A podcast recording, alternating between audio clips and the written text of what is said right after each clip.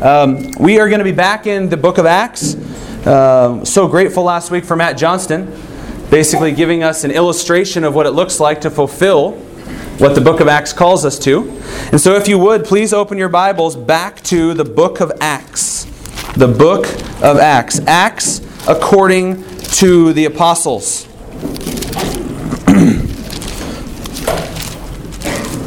I want to begin uh, this morning by trying to uh, put a description out or, or put an illustration out of something that would have represented what happened very often in the early church. And, and maybe in pulling you in that description, you'll see how incredibly significant the portion of Scripture we're in today truly is.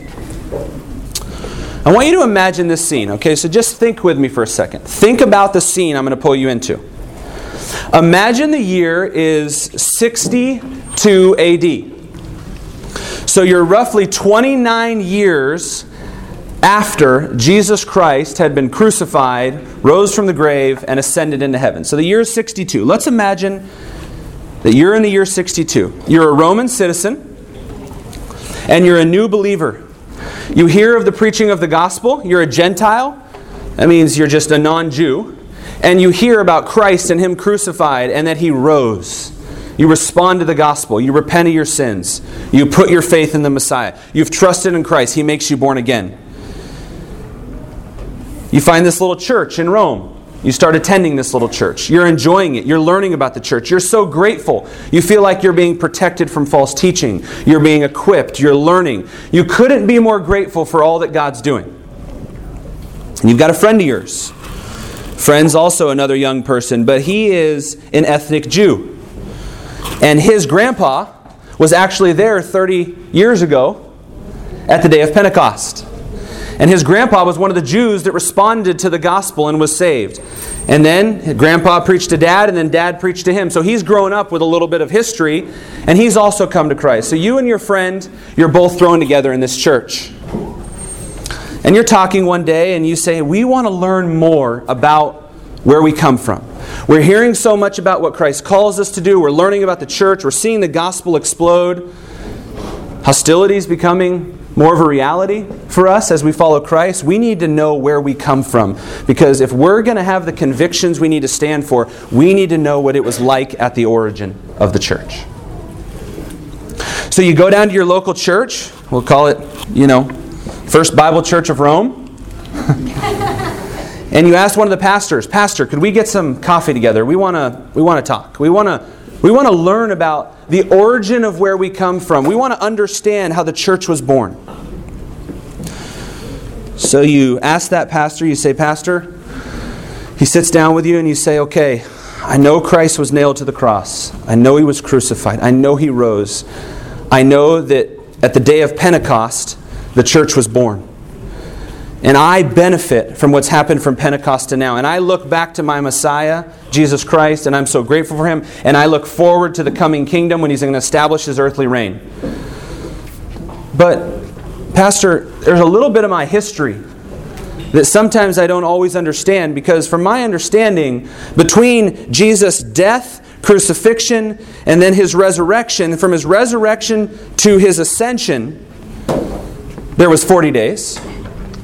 And the pastor would say, Yeah, those were the 40 days that he taught the disciples about the kingdom. And he taught them about the kingdom that was not yet and it was to come. And then that young man sitting with his friend, they might look at the pastor and say, Yeah, but there was also another 10 days between Jesus going to heaven and the Spirit coming back down. The pastor would say, Yeah, that was the 10 days that the disciples and those early believers waited for Christ to send down the Spirit and the church to be born. And those young men might say to that pastor, Could you help us understand about those 10 days? Because it seems to me that there was a group of believers during that time that were in a very unknown season where they were promised from Christ the Spirit's going to come and they didn't know it was coming, and yet they seemed like such devout people. Those were the disciples, those were the early believers. And now I see believers spread about all through Asia Minor and all through Rome, but it seems like the nucleus was only 120. Imagine, that's like the size of this room. And so those, those young men say, Pastor, could you teach us about the 10 days between Christ's ascension and the Spirit coming back? What was it like for the early believers as they awaited the day of Pentecost? Day of Pentecost will be in the coming weeks, but that's the day when the Spirit comes down, saves all the Jews, the church is born.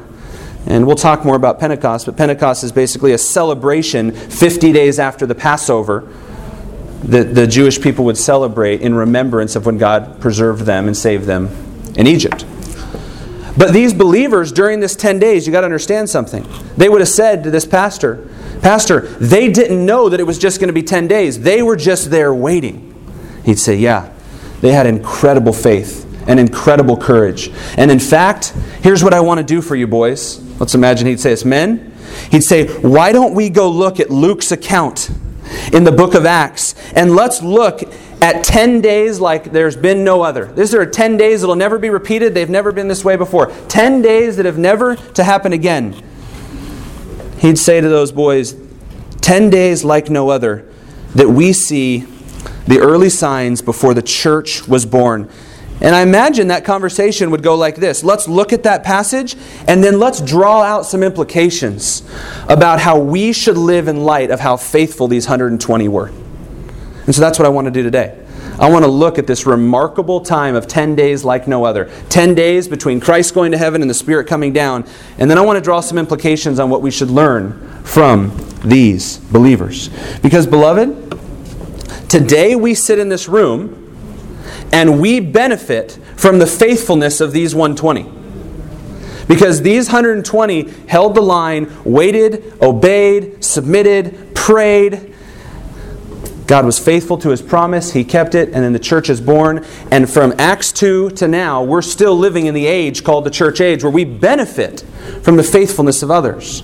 So if you want to lay it out, just if you're not familiar with the whole redemptive history, you've got kind of fall or creation God's glory, the garden, man's falls, promises are made, man keeps sinning and rebelling. You go through the Old Testament, you've got patriarchs, you've got prophets, and then you go in the 400 years between the Old and New Testament, then Jesus comes on the scene, Jesus preaches the kingdoms to come.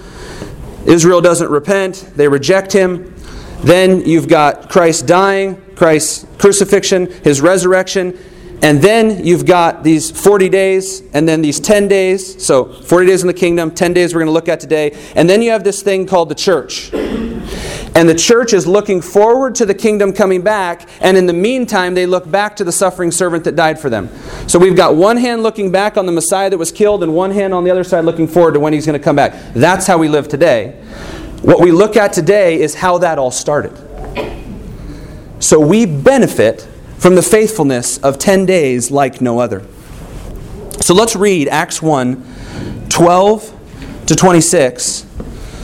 And actually, rather than reading the whole thing, we're going to go through it. I'm going to read it as we work our way through it. But if you look at Acts 12 to 26 and you want to mark it out in your mind, this is the final 10 days between the ascension of Christ and the day of Pentecost when the Spirit comes back. So, if you're taking notes, here's your outline. Luke shares four remarkable scenes in the 10 days prior to the Spirit descending from heaven for the birth of the church. Four remarkable scenes. And each one of these scenes becomes very instructive for us. So I'm going to work through them and then we're going to revisit them at the end. Four remarkable scenes on this 10 days like no other. Scene one the disciples immediately obey Jesus and return to Jerusalem. And you'll see why this is significant. Look at verse 12. Then they, that is the disciples, watch this, returned to Jerusalem from the mount called Olivet, which is near Jerusalem, a Sabbath day's journey away. And you may look at that and think, okay, Luke, that's a pretty basic detail. You've got some disciples. They were up with Jesus on the Mount of Olives. He ascends into heaven and they go to Jerusalem. But you got to understand something. Them going to Jerusalem is perfect submission and complete obedience to the command that they were given. Look back at what Jesus told them. Notice, back in verse 4 gathering them together, he commanded them not to leave Jerusalem, but to wait for what the Father had promised. You say, well, wait a second. I thought they're on the Mount of Olivet and they're supposed to go back to Jerusalem, and he's telling them not to leave Jerusalem. Well, what he's describing is Jerusalem's a city, and in the larger area of Jerusalem, you've got these other areas, like the Mount of Olives on the outside of the city. And so when he went up to heaven, they were on the Mount of Olives. So they have to go back to Jerusalem. But you got to understand, when they're going back to Jerusalem, they have one thing on their mind. Jesus told us to be in Jerusalem. For what? Notice. Verse 5, chapter 1. For John baptized with water, but you will be baptized by the Holy Spirit. Look at this. Not many days from now. So verse 12 is picking that up the disciples remembered Jesus had a singular command Be in Jerusalem because a time is coming when the permanent indwelling of my Spirit is going to come. Now, notice what he says there in verse 12, which is near Jerusalem, a Sabbath day's journey away. And you may think, why is Luke putting in all these details on geography? Well, Theophilus, if you remember, we've been talking about, he was the recipient of this letter. If you're not familiar with Acts, Luke has written to a man named Theophilus. He was a Greek. So he's just giving him some geographical boundaries. But then you may say, why a Sabbath day's journey? Well, a Sabbath day's journey is just a way to describe about three quarters of a mile. You say, well, what does that mean? Well, back in the Old Testament, when the people of Israel would gather, they were not supposed to work on Sundays and not supposed to travel too far. So the law was written you need to be within basically three quarters of a mile from the temple so you could be there on the Sabbath day. That became known as a Sabbath day's journey, three quarters of a mile. So he's just saying they were three quarters of a mile away and they needed to go back to town. So the first scene, if we just kind of kind of stop for a second, Luke wants to document that the moment the disciples had the opportunity to go back to Jerusalem to receive the Spirit, they obeyed without hesitation. I'll revisit that in a moment. We're going to come back to why their obedience was so significant, even for us today. But let's look at scene two. We'll revisit that in a moment. Scene two starts in verse 13. Upon arriving to Jerusalem, they head into the upper room. Notice verse 13. When they had entered in the city, they went up to the upper room. Now, when you hear upper room, immediately what do you start to think about? You think about probably the location where Jesus spent his final time right before his crucifixion with his disciples. We don't ultimately know if this was that exact room, but it seemed to be a location they knew about. And they seemed to be going there, and there probably, there had to have been a believer that owned that house. And it must have been a massive house, because look at what it says. Go down a little bit in the passage. It says that 120 people were gathered there. Look at verse 15. At this time, we're going to get to this in a moment. Peter starts preaching. A gathering of about 120 persons were there together. So here's what you have you have perfect obedience. They go right down to Jerusalem, and the one place they go to is to gather with other believers. Now you have to ask yourself when you run into passages like this why does Luke include all kinds of details like this, like they're going into this room, they're going into this house, and, and all these kind of things that we would say, ah, these would be general things about it. Well, it's important to think about that when these disciples were waiting, remember, they didn't know when Christ was going to return. So all they, or when the Spirit was going to come, excuse me. So all they wanted to do was get to a location where they could start spending time together in prayer, in worship, in discipleship, and in preparation for the Spirit coming. You might even say it this way the disciples were on task. They weren't going to deviate. They weren't going to go play on the, on the palace hills. They weren't going to go anywhere else. They know they needed to get to town, they needed to get their location, and they needed to wait in preparation. And then I think this is fascinating because all of this is meant to encourage future believers. So you start thinking about, wow, believers throughout the book of Acts and even today, they'd look back and say, man, this is unquestioning obedience. The thing Jesus said to go to Jerusalem, they did not hesitate. They went right there and they began to wait. And then here's what's interesting about this he not only says they went to this location, to this large house, and we'll get to what they did there in a moment, but it's also interesting to think about this. He lists all of the disciples.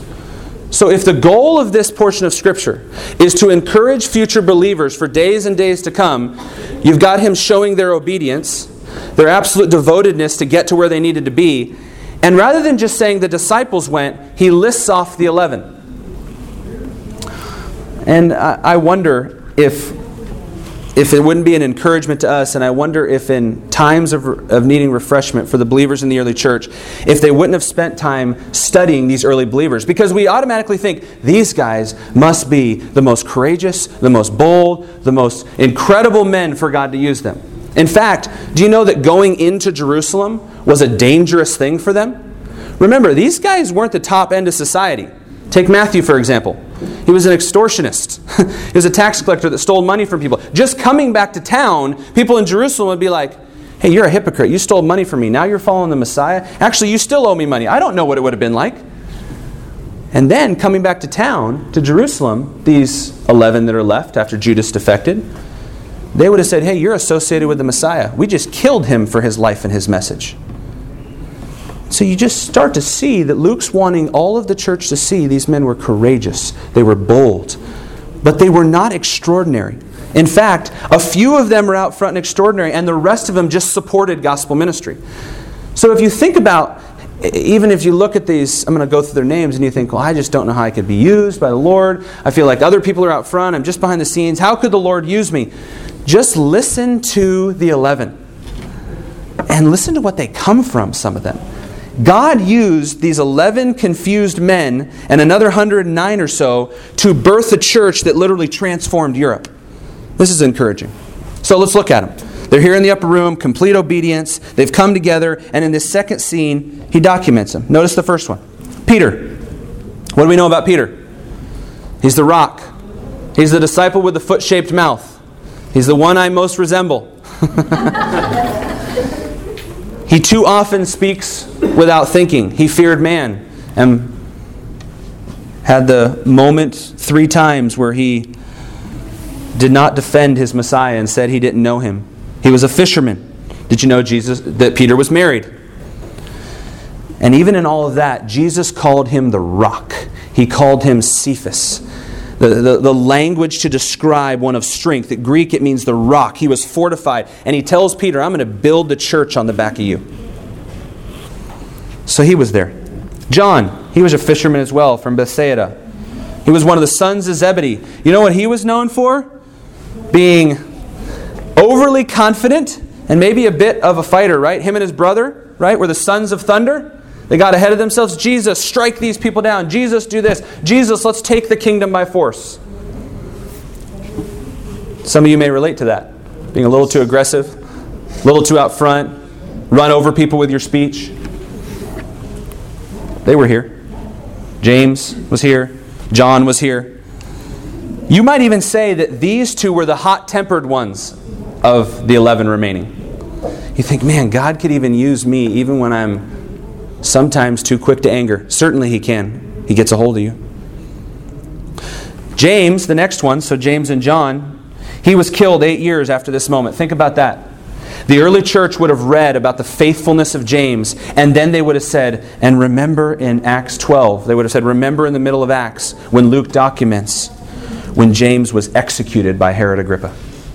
So immediately you're seeing the early church is looking back and going, the roots of the church and what we were built upon was men that were not extraordinary, but men that were faithful. And then there's Andrew. Some of you may really relate in here. He was timid. He was Peter's brother. He was a fisherman. He lacked courage. He always wanted someone else to go with him because he never wanted to be exposed. He always wanted to partner with him. So if we're going to do this, I'm not going down alone. We're either going this together or that we're not letting this happen. You don't see Andrew show up much out front, do you? He's always behind the scenes, he's always supporting, and he just wants to see ministry go forth, but he definitely doesn't want to be the one up front. Many of you are going, I'm Andrew. That's me. Then there's Philip. He seemed to be a good teacher, but he played a support role from Bethsaida as well. Same as Peter, Andrew, John, and James. Then there's Thomas. What do we know about Thomas? Man, easily discouraged. And yet, when Thomas was rebuked by Jesus, he became shattered over his sin. Prone to stumble, prone to fall all over himself, but man, quick to repent, we might say. And he had to get owned on the pages of Scripture, and that would have been on his mind all his days.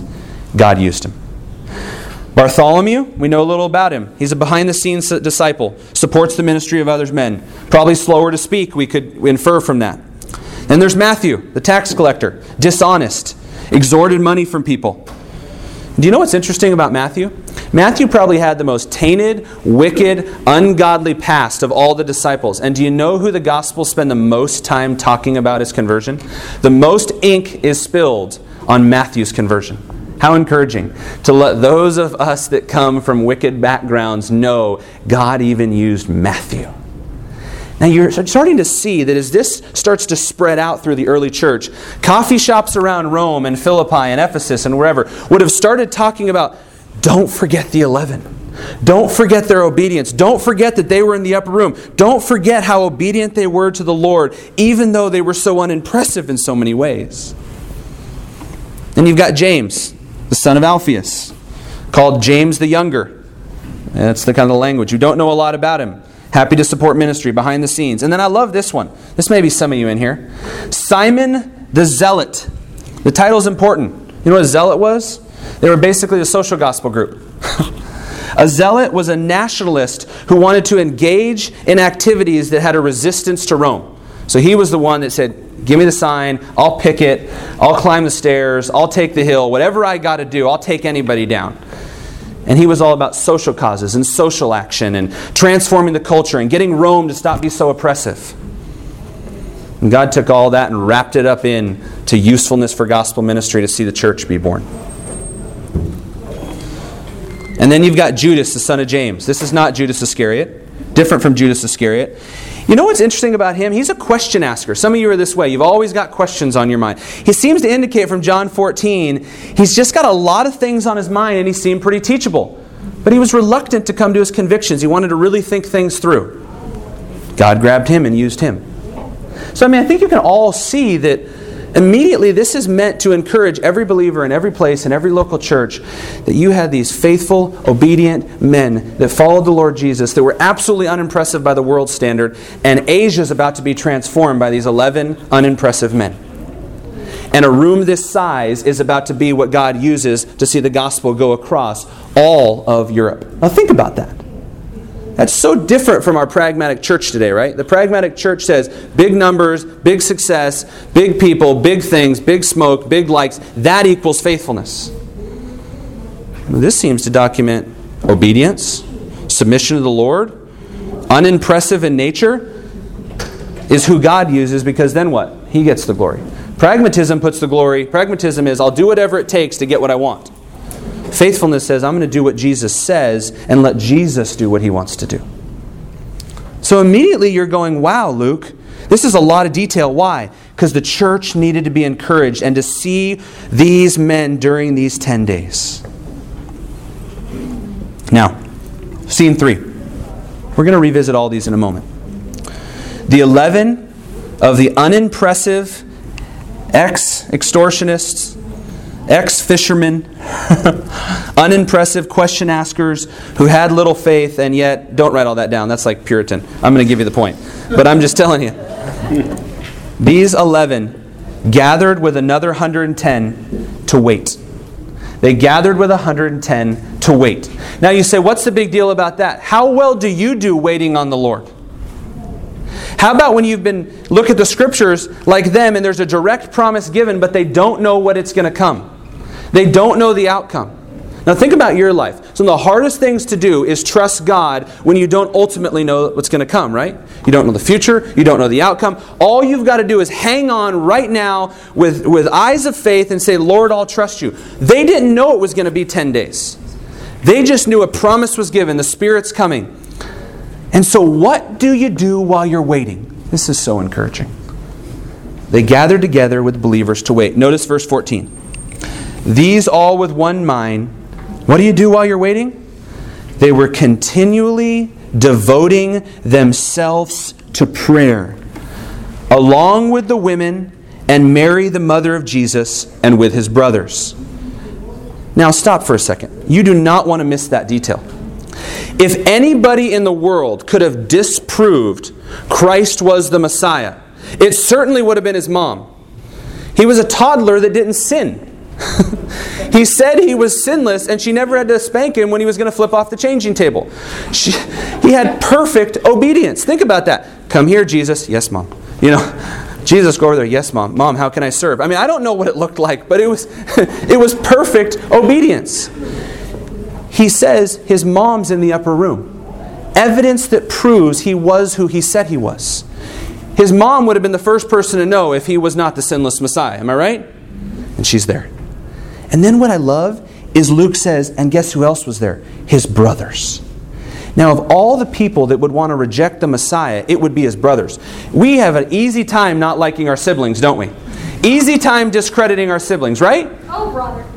Right? It's easy for us to have all pick all the things apart in them. We see all their weaknesses.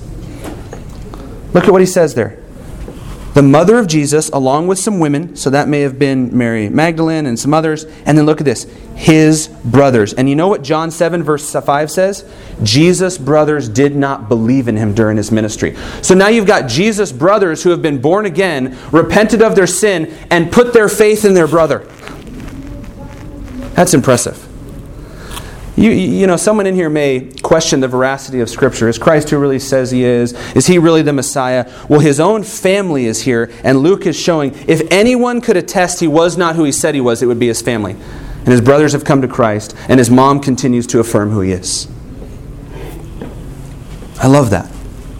And look at what they're doing. All of these people, these 120, they with one mind were devoting themselves to prayer. The idea of, of one mind is to have one motive, one intention, one passion, one impulse. It, it, it's language to describe an intense, laborious, deliberate, focused time of prayer. And you say, well, they were there for 10 days. Did they pray the whole time? Did you just sit there and pray for 10 days? No, of course not.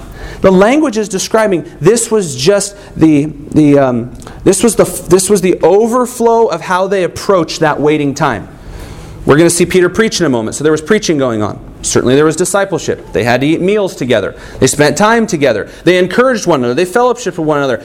But when they thought about trusting God, when they thought about the Lord's promises, when they thought about who God was, they got together and in one mind they prayed and I like that because it's instructive to us, right? When you have to wait, what should you be doing? Praying, obeying, trusting the Lord, waiting. But you say, well, what did they pray about? Right? If the question is they're here praying, what are they praying about for 10 days? Well, they know the Spirit's supposed to come, so they certainly would have been praying, Lord, make us ready, make us humble, make us dependent, help us be looking and know exactly when you come so we can respond.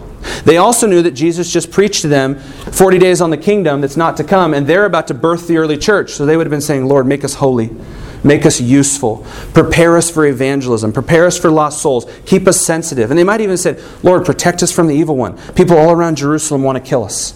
Keep us safe, Lord. Watch over us. We just want to be useful to you. Their prayers would have been of one impulse How does God get more glory in our lives? And sometime in the middle of that, Peter steps up. Watch this. And he begins to preach. In this scene of praying, of persistent prayer, of obedience, of waiting, Peter begins to preach. Notice verse 15. This sounds like a little familiar, doesn't it? You ever go to anywhere like that where there's discipleship, prayer, encouragement, breaking some bread together, and then someone teaches the Bible? You ever been anywhere like that? sounds a little bit like the church and body life. Wow, we are innovative at Grace Emmanuel. At this time, the preacher stepped up. Peter stood up in the midst of the brethren, verse 15, a gathering of about 120, and said, Brethren, the scriptures had to be fulfilled. Stop there. Peter's sermon that he wants to put into the hearts of these believers to give them courage, to prepare them for the church being born was one thing your God, when He speaks, is reliable. His Scripture is sufficient. It's authoritative. You don't need more than it. The Scripture needs to be fulfilled. Immediately, what would have been in their minds is the Word of God is reliable. We can trust it. Notice it again. Brethren, the Scripture had to be fulfilled. What filled Peter's preaching all through Acts? Preaching the Word of God. Man, you're seeing the early signs of a real church. Look at this, which the Holy Spirit foretold. One pastor said, No clearer description of inspiration can be found anywhere in Scripture than that. The Holy Spirit foretold. Through who? The mouth of David. And you think, okay, what would he want to document right now? Well, he starts to talk about Judas, the one that defected. That ought to make you think of all the things you could talk about right now. Why was Judas on the docket for your first sermon? The defector, the betrayer, the one that abandoned his Messiah. Well, look at what he says. The scriptures had to be fulfilled concerning Judas. And look at what it says of Judas. Look at this description. Who became a guide to those who arrested Jesus. He was the one that walked the men over as the betrayer that crucified the Messiah. And then look at what he says in verse 17. Don't tell me this would not have been a warning all through the history of the church and the early church. For he was counted among us and received his share in ministry. Think about this. He just said, Judas prayed with us, Judas ate meals with us. Judas went out and preached the kingdom gospel with us. Judas went on mission trips with us. Judas hung around us. Judas sat in prayer sessions with us. Judas got in discussions with Jesus. Judas was trusted with the money. Judas was the one that supposedly had the integrity. Judas was right along Jesus. That's what he's saying. It makes you sick when you think about that, doesn't it? That he was counted among them and received his share in ministry. He listened to his sermons and he betrayed him. Immediately, what do you say? You, you imagine if the goal of this is to make the church stand firm, then in all of those discipleship discussions and all of that teaching in the early church, they would have said things like, Remember Judas. Remember the one that betrayed the Messiah. Guard your heart. He loved the world, he loved ambition, he wanted his money, and it destroyed him. And look at what it says about him. He goes on. Now, with this man acquired a field, speaking of Judas, with the price of his wickedness, and falling headlong, he burst open in the middle with his intestines gushing out. Now, two things, if you know your New Testament pretty well, you go, well, probably three. You go, gross. That's a really, dis- really interesting description. His guts literally fell out of his stomach and his intestines blew out, is the language. But secondly, you're going to go, wait a second. Matthew 27 says that the chief priests purchased the field. Here it says Judas purchased the field. This is not a contradiction in Scripture. Actually, Luke is documenting the ultimate agent behind it all. Notice, it wasn't his money that purchased the field, it was the price of his wickedness. It was his blood money and his betrayal money that he took from them that they ended up taking from him and buying the field with it. He's the ultimate agent of the wickedness, and then they carried it out. And the second thing you go, I should ask here is, wasn't he hung, didn't he hang himself? Why is it saying that his literally his he falls down on his head and he bursts open in the middle and his intestines gush out? Well, there's a lot of theories, but the it gets hot, and um, he probably could have hung there for a while. The branch could have snapped. He could have been over rocks. Someone may have cut him down. Whatever it was, God wanted to demonstrate through a grotesque uh, death the wickedness of Judas.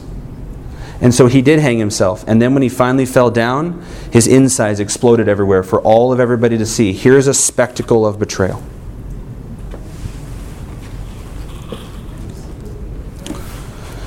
Look at what they says there. So in their own language, they called it Hakeldama, that is the field of blood.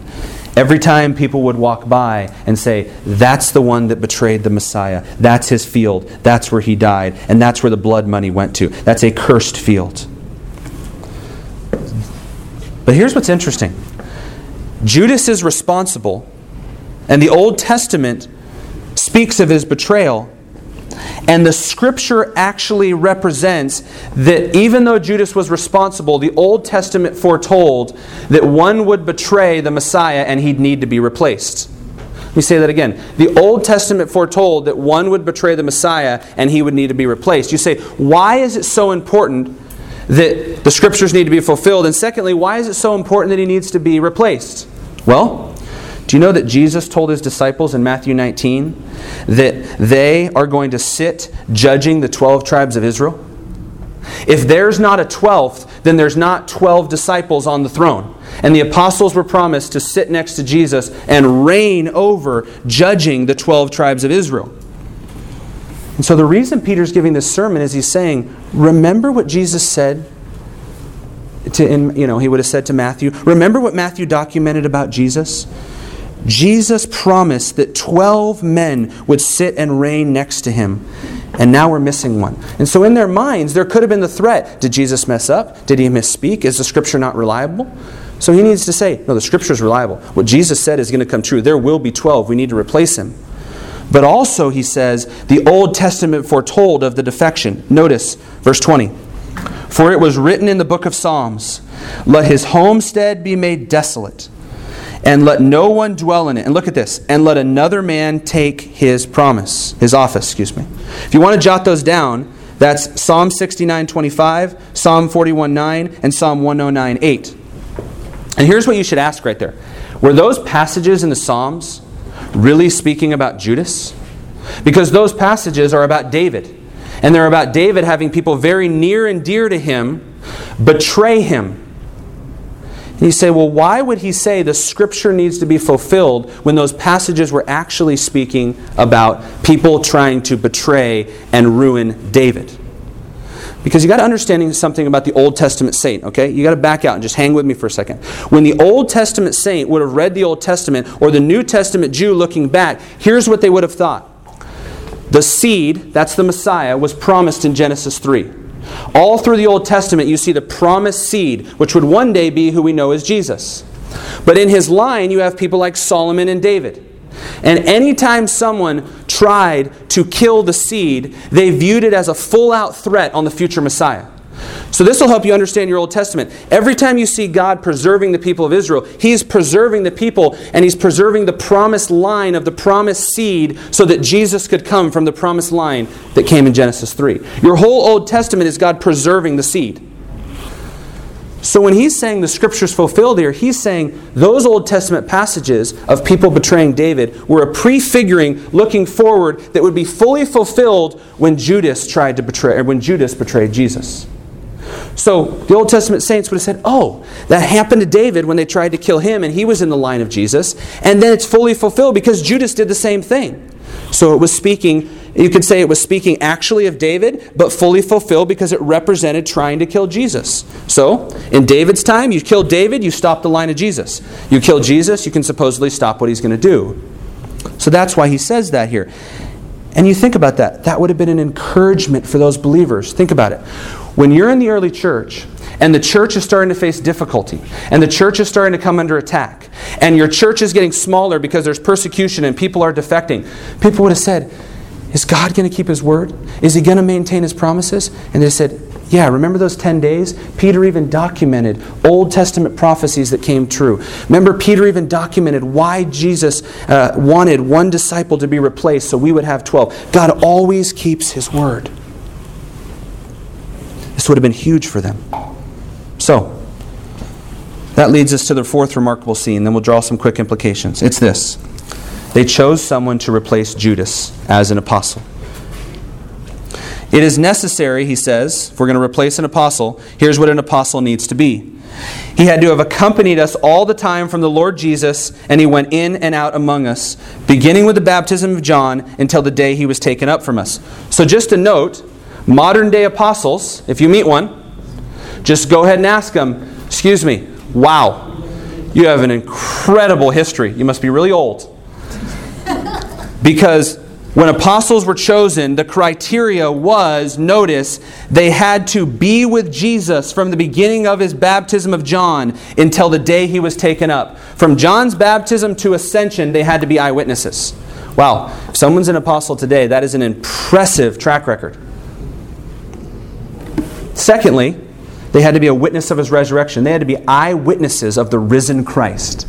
So if someone says they're an apostle, you have to say, What was it like to meet Jesus? You met him after he rose? What was that like? This isn't, this isn't some artificial thing. This is actual documentation of what Jesus would affirm as someone that could replace Judas. Notice, you had to be a witness of his resurrection. And then they have this interesting scene here where they they give those two criteria, and then Christ, this is the third criteria, Christ has to choose them.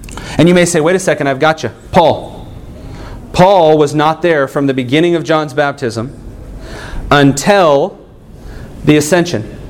That's true, but Paul was also the missionary to the Gentiles and the apostle to the Gentiles, and these were the apostles to the Jews. So if you want to boil that down, you could at least say this. If someone is an apostle, they have to at least be able to say, I am a witness of the risen Christ, like Paul was on the Damascus Road. And I was chosen by Christ personally when he called me. So at least two criteria. But so here's how they gather him. Notice how they call him. They put forward two men. Joseph called uh, Barsabbas, who is also called Justus, and Matthias, and they prayed and said, Yes, Lord you who know the hearts of all men. Look at that.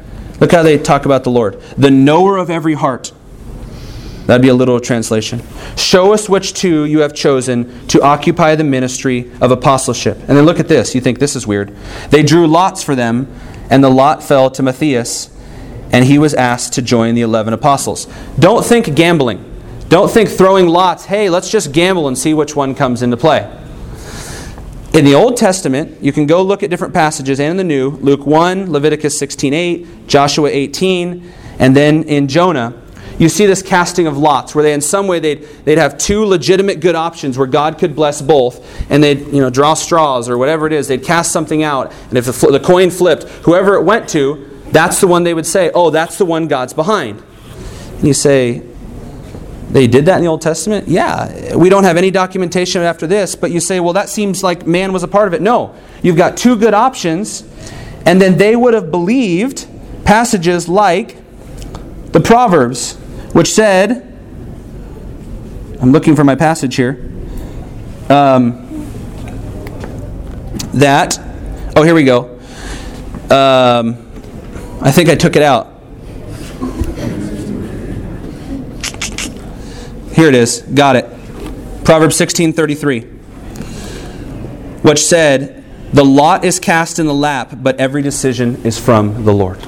So they would have believed that. So our time's gone. That was the fourth scene. That's how the fourth the 12th disciple was chosen. So let's just back up. We've got 4 minutes.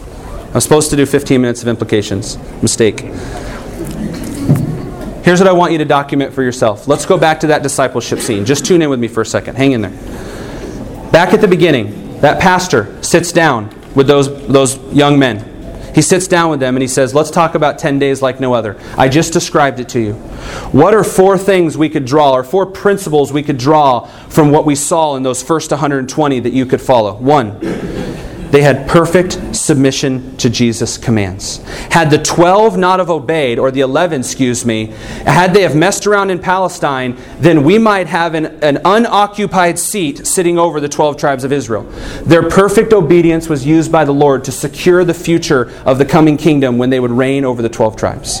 Perfect obedience. Second, they had unwavering entrustment to Scripture's reliability. They didn't question the Scripture. They didn't push back against the Scripture. They trusted it. They didn't question it. How rare is it today for you to meet people that just say, I take God at His word. I don't have to bend what He has made straight. I don't have to flex it. It's just what God says, and I trust it. These men and these women had an unwavering entrustment to the Scripture's reliability. Three, they had exemplary patience in God's timing. Beloved, I know it's hard to wait, but imagine them waiting for this fulfillment. They are a model of what it looks like to wait. If you want to draw that implication out, whether you're waiting for a job, whether you're waiting for a spouse, whether you're waiting for anything from the unknown, whether you're waiting for a family member to be saved, what you do in the meantime is what they modeled. You obey, you pray, you wait, and you trust your God for His timing. They modeled that. And then that comes this comes under that. They had a single-minded persistent prayer. They didn't fret about Jerusalem. They didn't busy themselves. They didn't micromanage. They didn't try and manipulate the outcome they wanted. When they were waiting, they just prayed. And if you're anything like me, you don't pray like you should. And so, all through the early years of the church, imagine those coffee shop scenes when they would go back and say, Tell us about those 10 days. They'd say, Look at what Jesus did. Look at the disciples, look at the reliability of Scripture, look at their prayer life, look at their obedience, and those were the ones that God used to transform a nation. Ten days like no other. Let's pray.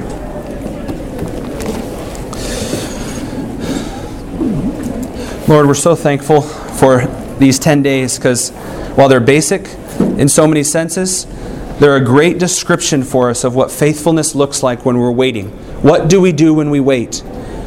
And Lord, next week as we launch into Acts 2 and the church being born, we know that all of the saints in church history throughout the book of Acts and us too should look back and say, Look at the perfect obedience. Look at the actual submission. Look at the trust in your word. Look at the prayer life. Look at them waiting. And Lord, we should never deviate from our roots because nothing's changed on how we should live today. So thank you for giving us this sweet little narrative that instructs our hearts and prepares us even to go in to hear 1 Corinthians 13 on how we can love in light of how we've been loved. In your name, amen. You're dismissed. Thanks, guys.